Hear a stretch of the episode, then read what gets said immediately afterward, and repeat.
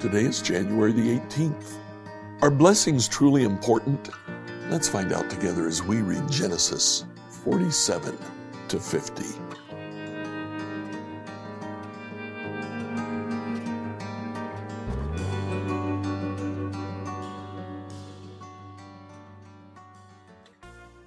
Before we begin the scripture reading today, I just wanted to make a few uh, uh, comments about what you're going to find.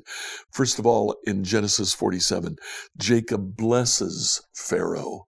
Um, he, he blesses Pharaoh for everything that he's done for his family, everything he's done for his son Joseph. We have uh, parentheses that talks about Joseph's rise to power in Egypt and how prominent Joseph was. Then in chapter 48, Jacob blesses Joseph's son, Manasseh and Ephraim. Now, Joseph presents them with Manasseh, his oldest son, on his left, Ephraim on the right, so that uh, Jacob would put his right hand on the oldest, Manasseh. But instead, what Jacob does is he crosses his hands. He gives the primary blessing to Ephraim. And indeed, what we find throughout Israel's history, Manasseh is a relatively small tribe, almost forgotten. Ephraim is a prominent tribe in Israel. Chapter 49, Jacob blesses his sons. Now, the first four are in birth order uh, Reuben, Simeon, and Levi, and then Judah. Five through 12 are all jumbled up. It's like uh, he saw him standing over there. He says, Oh, let me give you your blessing. Let me give you your blessing. But the first four are very important. They're in birth order. Reuben is the firstborn, but Reuben slept with one of his father's concubines. At the end of his blessing, Jacob says, You defiled my marriage couch. You are no longer the first. Simeon and Levi were the two who killed all the men in Shechem. Jacob says, You're too violent. You don't get the primary blessing. The primary blessing passes to the fourth to be born, to Judah. He gives Judah that primary blessing. Chapter 50 comes about. We have the story of Jacob's death. Uh, Joseph's brothers are now worried uh, what will Joseph do? Joseph assures them, no, no, no. God was in control all along. That's all I need to know. At the end of his life, Joseph dies and he makes his brothers swear that they will carry him back to Israel to bury him in Palestine. Genesis 47. Then Joseph went to see Pharaoh and told him, my father and my brothers have arrived from the land of Canaan. They have come with all their flocks and herds and possessions, and they are now in the region of Goshen. Joseph took five of his brothers with him and presented them to Pharaoh. And Pharaoh asked the brothers, What is your occupation? They replied, We are your servants. We are shepherds, just like our ancestors. We have come to live here in Egypt for a while, for there is no pasture for our flock in Canaan. The famine is very severe there, so please, we request permission to live in the region of Goshen. The Pharaoh said to Joseph, Now that your father and brothers have joined you here, choose any place in the entire land of Egypt for them to live. Give them the best land of Egypt. Let them live in the region of Goshen. And if any of them have special skills, put them in charge of my livestock too. Then Joseph brought his father, Jacob, and presented him to Pharaoh. And Jacob blessed Pharaoh. How old are you? Pharaoh asked him. Jacob replied, I have traveled this earth for a hundred and thirty hard years, but my life has been short compared to the lives of my ancestors. Then Jacob blessed Pharaoh again before leaving his court. So Joseph assigned the best land of Egypt, the region of Ramses, to his father and his brothers, and he settled them there, just as Pharaoh had commanded. And Joseph provided food for his father and his brothers in amounts appropriate to the number of their dependents, including the smallest children.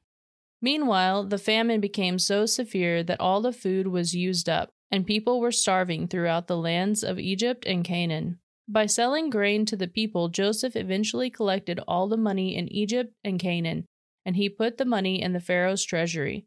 When the people of Egypt and Canaan ran out of money, all the Egyptians came to Joseph. Our money is gone, they cried, but please give us food, or we will die before your very eyes. Joseph replied, Since your money is gone, bring me your livestock. I will give you food in exchange for your livestock. So they brought their livestock to Joseph in exchange for food, in exchange for their horses, flocks of sheep and goats, herds of cattle and donkeys. Joseph provided them food for another year. But that year ended, and the next year they came again and said, We cannot hide the truth from you, my lord. My money is gone, and all our livestock and cattle are yours. We have nothing left to give but our bodies and our land. Why should we die before your very eyes? Buy us and our land in exchange for food. We offer our land and ourselves as slaves for Pharaoh. Just give us grain so we may live and not die, and so the land does not become empty and desolate. So Joseph bought all the land of Egypt for Pharaoh. All the Egyptians sold him their fields because the famine was so severe. And soon all the lands belonged to Pharaoh. As for the people, he made them all slaves, from one end of Egypt to the other. The only land they did not buy was the land belonging to the priests. They received an allotment of food directly from Pharaoh, so they didn't need to sell their land. Then Joseph said to the people, Look, today I have bought you and your land for Pharaoh. I will provide you with seed so you can plant the fields. Then, when you harvest it, one fifth of your crop will belong to Pharaoh. You may keep the remaining four fifths as seed for your field and as food for your household and your little ones. You have saved our lives, they exclaimed. May it please you, my lord, let us be Pharaoh's servants. Joseph then issued a decree still in effect in the land of Egypt that Pharaoh should receive one fifth of all the crops grown on his land. Only the land belonging to the priest was not given to Pharaoh. Meanwhile, the people of Israel settled in the region of Goshen in Egypt. There they acquired property and they were fruitful, and their population grew rapidly. Jacob lived for seventeen years after his arrival in Egypt, so he lived 147 years in all. As the time of his death drew near, Jacob called his son Joseph and said to him, Please do me this favor. Put your hand under my thigh and swear that you will treat me with unfailing love by honoring this last request. Do not bury me in Egypt. When I die, please take my body out of Egypt and bury me with my ancestors. So Joseph promised, I will do as you ask. Swear that you will do it, Jacob insisted. So Joseph gave his oath and Jacob bowed humbly at the head of his bed. Genesis 48. One day, not long after this, word came to Joseph Your father is failing rapidly. So Joseph went to visit his father, and he took with him his two sons, Manasseh and Ephraim. When Joseph arrived, Jacob was told, Your son Joseph has come to see you. So Jacob gathered his strength and sat up in his bed. Jacob said to Joseph, God Almighty appeared to me at Luz in the land of Canaan and blessed me. He said to me, I will make you fruitful, and I will multiply your descendants. I will make you a multitude of nations. I will give this land of Canaan to your descendants after you, as an everlasting possession. Now I am claiming as my own sons these two boys of yours, Ephraim and Manasseh, who were born here in the land of Egypt before I arrived. They will be my sons, just as Reuben and Simeon are. But any children born to you in the future will be your own, and they will inherit land within the territories of their brothers Ephraim and Manasseh. Long ago, as I was returning from Paddan Aram, Rachel died in the land of Canaan. We were still on the way, some distance from Ephrath, that is, Bethlehem. So with great sorrow I buried her there beside the road in Ephrath. Then Jacob looked over at the two boys. Are these your sons? he asked. Yes, Joseph told him. These are the sons God has given me here in Egypt. And Jacob said, Bring them closer to me so I can bless them. Jacob was half blind because of his age, and he could hardly see. So Joseph brought the boys close to him, and Jacob kissed and embraced them.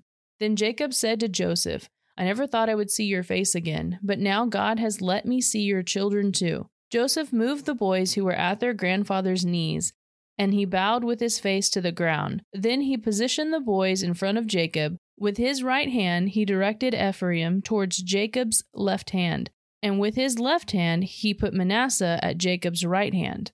But Jacob crossed his arms and reached out to lay his hands on the boys' heads. He put his right hand on the head of Ephraim, though he was the younger boy, and his left hand on the head of Manasseh, though he was the firstborn. Then he blessed Joseph and said, May the God before whom my grandfather Abraham and my father Isaac worked, the God who has been my shepherd all my life, to this very day, the angel who has redeemed me from all harm, may he bless these boys. May they preserve my name and the names of Abraham and Isaac, and may their descendants multiply greatly throughout the earth. So Joseph was upset when he saw that his father placed his right hand on Ephraim's head. So Joseph lifted it to move it from Ephraim's head to Manasseh's head. No, my father, he said, this one is the firstborn. Put your right hand on his head. But his father refused. I know, my son, I know.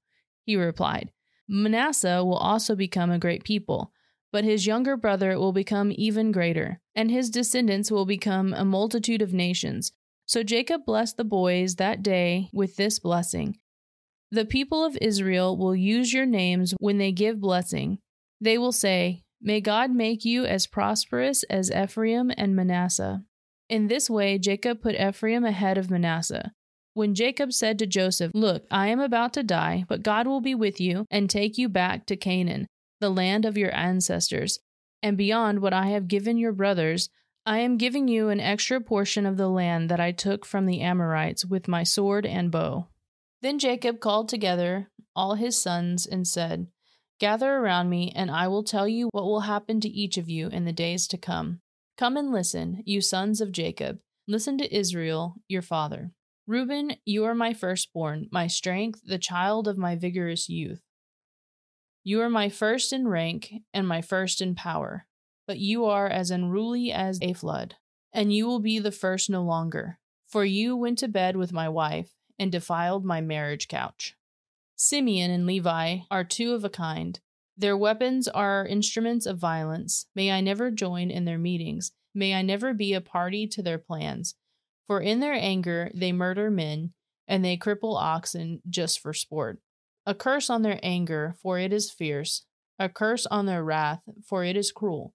I will scatter them among the descendants of Jacob. I will disperse them throughout Israel. Judah, your brothers will praise you. You will grasp your enemies by the neck. All of your relatives will bow before you. Judah, my son, is a young lion that has finished eating its prey. Like a lioness, who dares rouse him?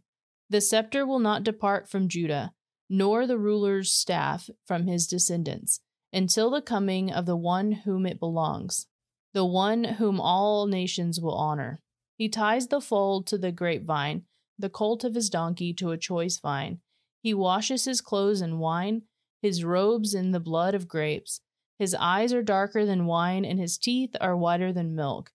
Zebulun will settle by the seashore, and will be a harbor for ships. His borders will extend to Sidon. Issachar is a sturdy donkey, resting between two saddle packs. When he sees how good the countryside is and how pleasant the land, he will bend his shoulder to the load and submit himself to hard labor. Dan will govern his people like any other tribe in Israel. Dan will be a snake beside the road, a poisonous viper along the path that bites the horse's hooves, so its rider is thrown off. I trust in you for salvation, O Lord. Gad will be attacked by marauding bands, but he will attack them when they retreat. Asher will dine on rich foods and produce food fit for kings. Naphtali is a doe set free that bears beautiful fawns. Joseph is the foal of a wild donkey, the foal of a wild donkey at a spring, one of the wild donkeys on the ridge. Archers attacked him savagely. They shot at him and harassed him, but his bow remained taut, and his arms were strengthened by the hands of the mighty one of Jacob, by the shepherd, the rock of Israel. May the God of your father help you. May the Almighty bless you with the blessing of the heavens above and blessings of the watery depths below, with the blessings of the breast and womb. May my fatherly blessing on you surpass the blessing of my descendants, reaching to the heights of the eternal hills. May these blessings rest on the head of Joseph, who is a prince among his brothers. Benjamin is a ravenous wolf, devouring his enemies in the morning and dividing his plunder in the evening.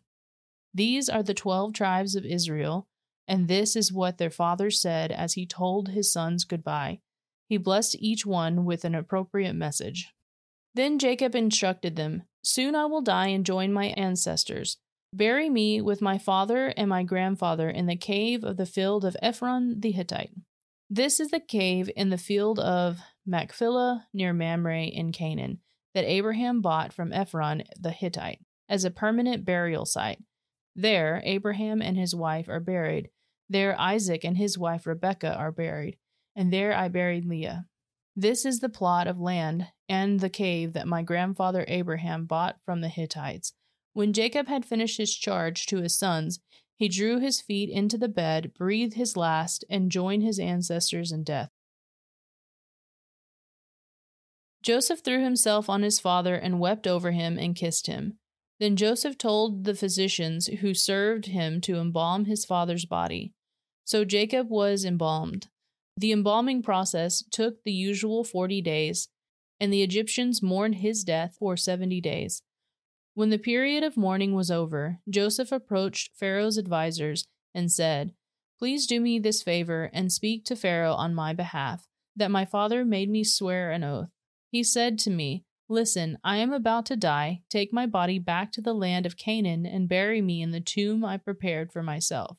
So please allow me to go and bury my father. After his burial, I will return without delay. Pharaoh agreed to Joseph's request. Go and bury your father as he made you promise, he said. So Joseph went up to bury his father. He was accompanied by all of Pharaoh's officials, all of the senior members of Pharaoh's household, and all the senior officers of Egypt. Joseph also took his entire household and his brothers and their households. But they left the little children and flocks and herds in the land of Goshen. A great number of chariots and charioteers accompanied Joseph. When they arrived at the threshing floor of Atad, near the Jordan River, they held a very great and solemn memorial service, with a seven day period of mourning for Joseph's father. The local residents, the Canaanites, watched them mourning at the threshing floor of Atad. Then they renamed the place, which is near the Jordan, Abel Mizraim, for they said, This is a place of deep mourning for these Egyptians. So Jacob's son did as he had commanded. They carried his body to the land of Canaan and buried him in the cave in the field of Machpelah near Mamre. This is the cave that Abraham had bought as a permanent burial site from Ephron the Hittite. After burying Jacob, Joseph returned to Egypt with his brothers and all who had accompanied him to his father's burial. But now that their father was dead, Joseph's brothers became fearful. Now Joseph will show his anger and pay us back for all the wrong we did to him, they said. So they sent this message to Joseph Before your father died, he instructed us to say to you, Please forgive your brothers for the great wrong they did to you, for their sin in treating you so cruelly. So we, the servants of the God of your father, beg you to forgive our sin. When Joseph received the message, he broke down and wept. Then his brothers came and threw themselves down before Joseph. Look, we are your slaves, they said. But Joseph replied, Don't be afraid of me. Am I God that I can punish you? You intended to do me harm, but God intended it all for good. He brought me to this position so I could save the lives of many people. No, don't be afraid. I will continue to take care of you and your children. So he reassured them by speaking kindly to them. So Joseph and his brothers and their families continued to live in Egypt. Joseph lived to the age of a 110. He lived to see three generations of descendants of his sons Ephraim, and he lived to see the birth of the children of Manasseh's son Machir, whom he claimed as his own. Soon I will die, Joseph told his brothers, but God will surely come to help you and lead you out of this land of Egypt. He will bring you back to the land he solemnly promised to give to Abraham, to Isaac, and to Jacob. Then Joseph made the sons of Israel swear an oath, and he said, When God comes to help you and lead you back, you must take my bones with you. So Joseph died at the age of a 110. The Egyptians embalmed him and his body was placed in a coffin in Egypt. Scripture reading by Emily Herrera. Like, follow, and subscribe to this devotional on whatever platform you use to listen to it. Email your questions to us at questions at becomehope.com. Tomorrow we take a break from the Old Testament. We'll begin to read the Gospel of John.